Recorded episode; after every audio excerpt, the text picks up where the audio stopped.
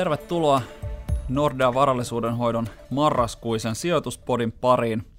Täällä tällä kertaa äänessä Nordean sijoitustrategiasta Ville Korhonen ja allekirjoittanut eli Antti Saari. Hei vaan kaikille. Tässä ihan alkuun oikeastaan annetaan semmoinen pieni tota, varoitus, että tämä podi on nyt äänitetty ennen Yhdysvaltain presidentinvaaleja ja kaikki siihen liittyvä kommentointi, mitä tässä nyt sattuu tulemaan, niin voi sitten olla hieman, tota, tai sanotaan, että tietoja on voinut tulla uusiakin. Mutta mennään tuohon lokakuun markkinaan. Tässä nyt näyttäisi, että ihmiset on vähän hermostuneet jopa tästä tota, pörssikurssien käyttäytymisestä, niin mitäs Ville markkinoilla lokakuussa oikein tapahtui ja miksi? Loppupelissähän nyt lokakuu ei mikään suunnattoman huono ollut markkinoilla. Siis kansainväliset osakkeet jäi miinukselle, mutta siihen niin kuin ihan kuukauden viimeisiin päiviin osui kyllä aika kovia laskuja. Että oli, oli semmoista selvää hermostuneisuutta sijoittajien keskuudessa. No mikä hermostutti? Mainitsit Yhdysvaltain presidentinvaalit, niitä edellä on hieman hermoiltu. Brexit-neuvottelu on siellä taustalla, mutta varmasti pienempi tuskin se on näitä sijoittajien tunnelmia ajanut. Mutta iso juttu, mikä siellä sitten on painanut tunnelmia, on se, että koronatapaukset Euroopassa lisääntyneet, tullut rajoituksia, vaikuttaa palveluyrityksiin ja se on sitten niin kuin saanut sijoittajat miettimään, että onko Euroopan talouden kasvunäkymä ihan jonkinlaisen niin kuin uudelleenarvioinnin ää, kohdassa. Ja kyllähän se varmasti onkin. Et kyllähän nyt jos katsoo, että miten euroalueen ja Euroopan taloutta arvioitiin tuossa vielä lokakuun alkupuolelle ehkä, niin tässä kuitenkin odoteltiin jonkunnäköisiä plusmerkkisiä kasvulukuja tänne neljännelle neljännekselle, ja nyt ne on sitten kääntynyt vähän miinuksen puolelle kyllä niin kuin Iso-Britanniassa ja myöskin euroalueella. Mutta ehkä se oleellinen juttu tässä on se, että vaikka nämä nyt on taas, tulee niin kuin siinä mielessä isoja lukuja, että kun vertaa normaalitaantumaan, niin nämä euroalueenkin miinukset niin on kyllä ihan tota, tavallisesta poikkeavia jo, mutta ne on selkeästi vaimeempia kuin mitä ne oli tuossa keväällä. Eli vaikka nyt tämä toinen aalto on ehkä hieman meidän odotuksista poiketen saanut aikaan pikkusen kovempia rajoitteita kuin mitä ajateltiin.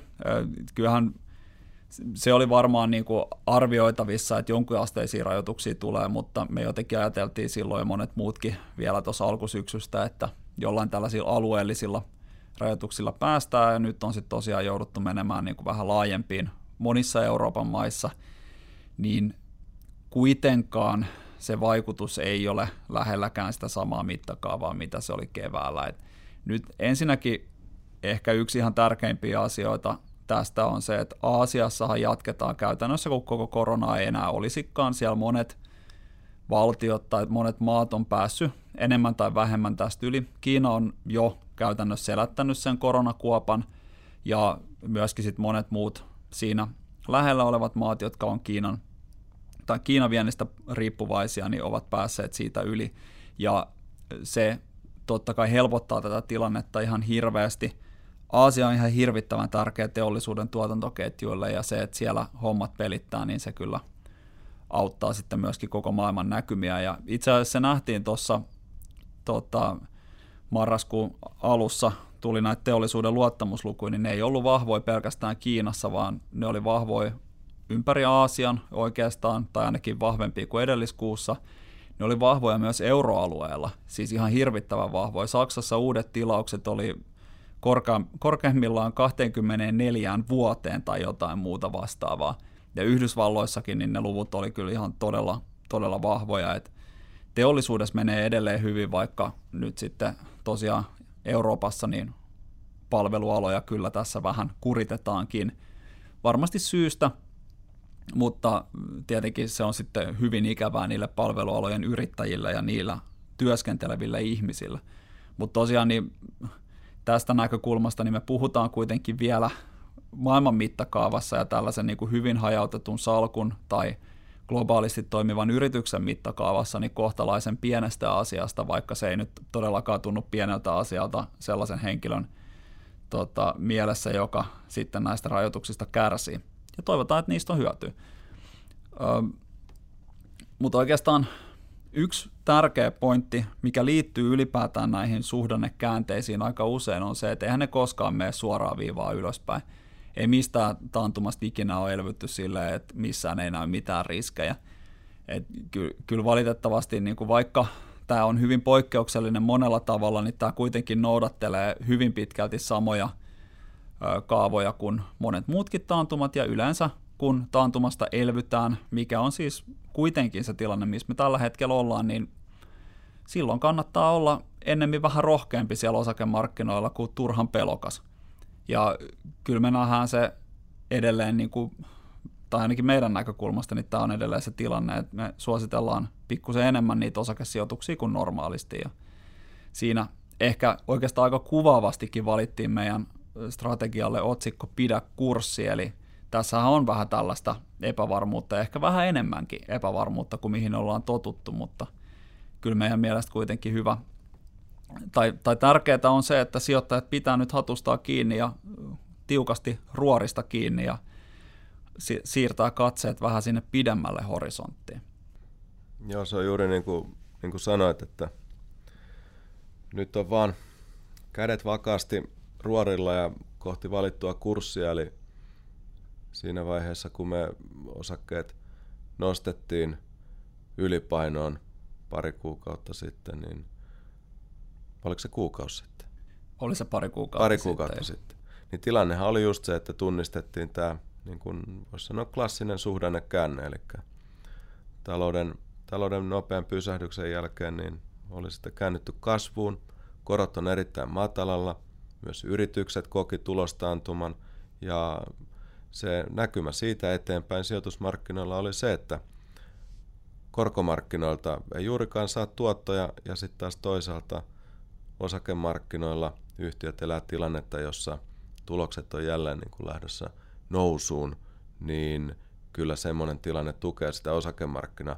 Vaikka kesän aikana, kevään ja kesän aikana osakemarkkinoilla hurjasti oltiin jo noustu, eli nämä syksyn hermoilut, mitä tähän on tullut, korona mukaan luettuna – niin tässä kun käytiin keskustelua, että kuinka marraskuuhun sijoitussalkun kanssa lähdetään, niin otettiin juuri se katsanto sinne näiden erilaisten epävarmuuksien ylitse, joita tässä on ollut, ja mennään niiden niin kuin meidän mielestä tärkeämpien perustekijöiden satulassa, eli talouskasvu ja yritysten tuloskehitys.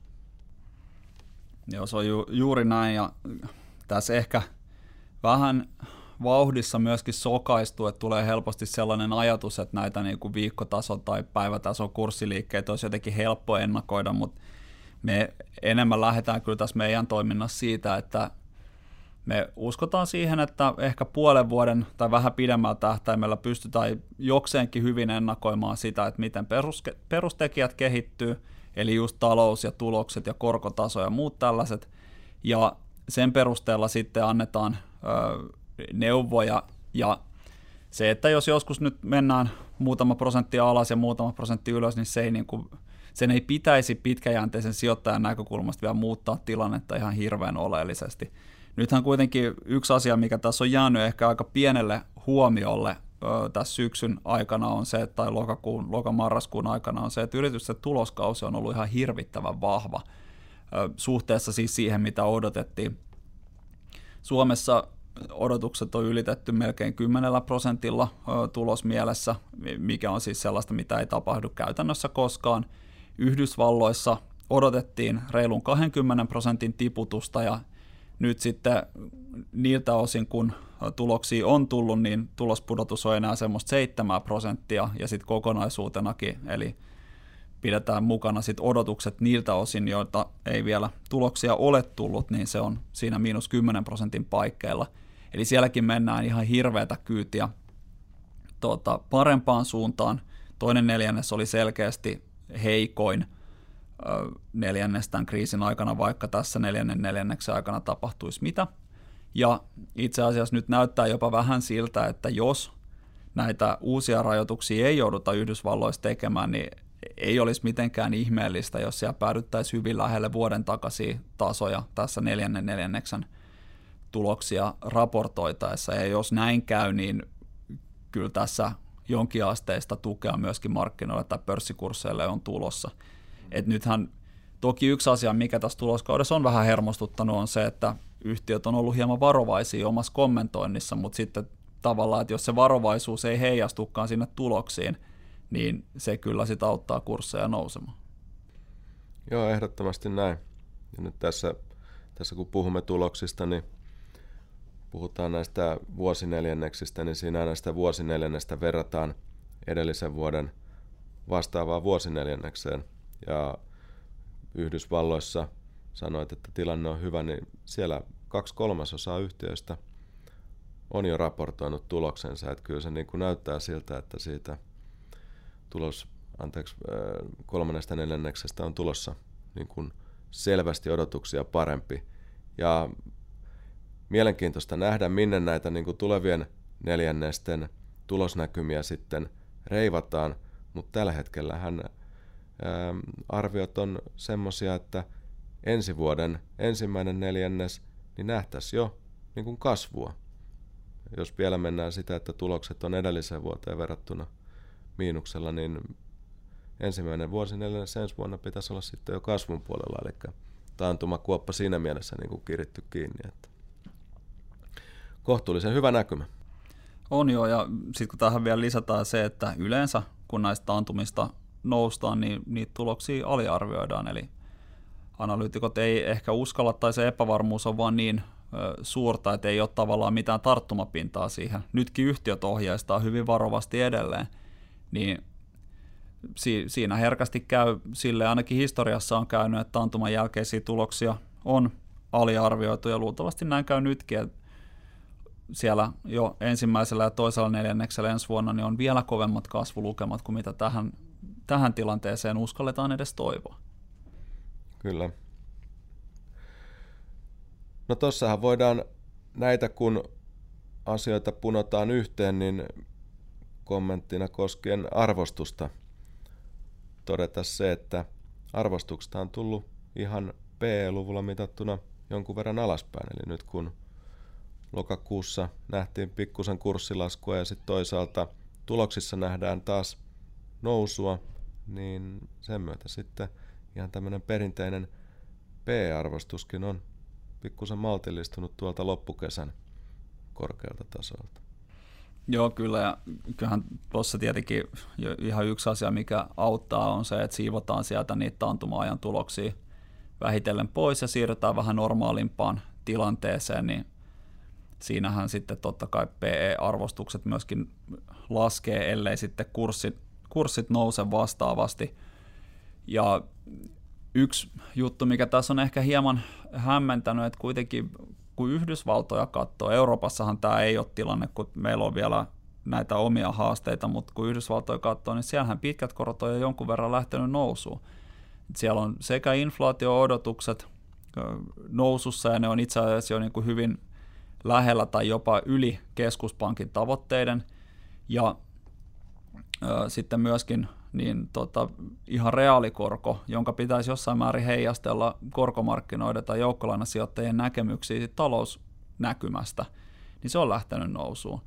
Ja kyllä mä itse ainakin kuvittelisin silleen, että jos nyt korkotaso nousee tai nimenomaan reaalikorko vielä nousee, niin kyllä sen pitäisi vähitellen alkaa näkyä myöskin yritysten tuloksentekokyvyssä, että jos, jos se talousnäkymä oikeasti on parempi, niin silloin sen pitäisi myöskin nostaa sitten niitä tuloksia. Ei nyt ehkä välttämättä just tällä vuosineljänneksellä, mutta ehkä sitten seuraavalla. Joo. Mä hyppäisin vähän tuohon korkotasoon, josta mainitsit, että Yhdysvalloissa korot noussut, niin ähm, lokakuun aikana Euroopassahan korot tuli alaspäin, eli tämä koronarajoitusten tuoma epävarmuus paino sitten korkoja jälleen alaspäin voisi sanoa, että mikä lokakuun niin kuin isoja muutoksia, jos tuloskausi on ollut nyt sitten hyvä, niin korkomarkkinoilla ehkä iso muutos on ollut se, että me ollaan nähty aika iso erkaneminen tässä. Eli Yhdysvalloissa pitkät korot on noussut ja Euroopassa vastaavasti laskenut. Eli jos tuossa on menty, voisi sanoa vähän niin kuin käsi kädessä ja euroalueellakin ollut semmoista ää, näennäistä vahvuutta korkomielessä, niin nyt sitten Yhdysvallat on korkomielessä kipaisseet hieman ylemmäksi. Et korkopuolellahan se sijoittajan haaste on tietysti, että mistä saada tuottoja. No euroalueellahan tämä nyt muuttuu vielä, vielä vaikeammaksi tämän niin kuin korkojen laskun seurauksena, eli jos puhutaan valtionlainoista, tuottonäkymä on erittäin haastava. Meillä on sijoitus, sijoitussuosituksissa niin alipainossa ja mistä siellä korkopuolella sitten haetaan, haetaan niitä tuottoja, niin kehittyviltä korkomarkkinoilta ne on meillä ylipainossa ja sen lisäksi sitten euroalueen yrityslainat, eli yritykset kuitenkin maksaa vielä pientä ää, luottoriskimarginaalia verrattuna näihin valtionlainoihin ja tuotto-odotus on siellä sitten kuitenkin pikkusen plussan puolella. Ja voisi sanoa, että kehittyvien korkomarkkinoiden näkökulmasta, mitä puhuttiin alussa, niin se, että Aasiassa, Kiinassa se koronatilanne on niin kuin paljon rauhallisempi kuin esimerkiksi Euroopassa ja talous on aika, aika normaalissa niin kuin toimintamallissa ja se luonnollisesti sitten nähty myös osakemarkkinoilla. Aasialaiset osakkeet tuottanut hyvin, niin se tukee sitten tätä niin kuin kehittyvien korkomarkkinoidenkin tilannetta ja näkymää ja toivotaan sitten myötätuulta sinne kehittyvien maiden lainoille. Kyllä joo, ja kyllähän ehkä nyt tässä vaikka lokakuussa nyt olikin vähän tällaista hermoilua, niin kuitenkin itse asiassa nämä euroalueen yrityslainat tuotti ihan saman kuin euroalueen valtionlainatkin karkeasti, että siellä tavallaan se ne yrityslainatkin kuitenkin sit suojaa sitä salkkua jossain määrin, että kunhan nyt ei ihan hirvittävän huonoihin tilanteisiin mennä, ja ehkä nyt tämä keskuspankkien hirvittävä elvytys pitää huolen siitä, että sellaisia riskejä ei enää samalla tavalla ole. Ja kyllä nyt ehkä tässä, jos nyt jonkunnäköistä yhteenvetoa yrittää tehdä, niin vaikka tässä nyt on lokakuun aikana varsinkin niin kaiken näköisiä riskejä ilmestynyt tonne tota, sijoittajan kartalle, niin ne on kuitenkin kaikki sellaisia, joilla on ennemmin tai myöhemmin eräpäivä. Ja sitten kun ne eräpäivät menee ohi ja näihin asioihin saadaan ratkaisu, niin kyllä tuossa pörssikursseilla on ihan hyvin vielä tilaa nousta ja sen takia niin meidän mielestä on ehkä järkevämpää pitäytyy vaan siellä osakemarkkinoilla, olla vähän normaali rohkeampi ehkä siellä, hyödyntää markkinoiden heikkoja hetkiä ostotilaisuuksina ja antaa vaan sijoittajan yhden parhaan ystävän, eli ajan tehdä tehtävänsä ja tuoda sitten niitä tuottoja ja korkoa sinne koron päälle. Mutta oikeastaan näihin puheisiin niin onkin hyvä päättää tämä meidän marraskuinen sijoituspodi ja tota, seuraavaksi sitten, jos ei mitään mullistavaa tapahdu, niin näihin samoihin tunnelmiin palataan joulukuun puolella. Kiitos kaikille mielenkiinnosta. thank you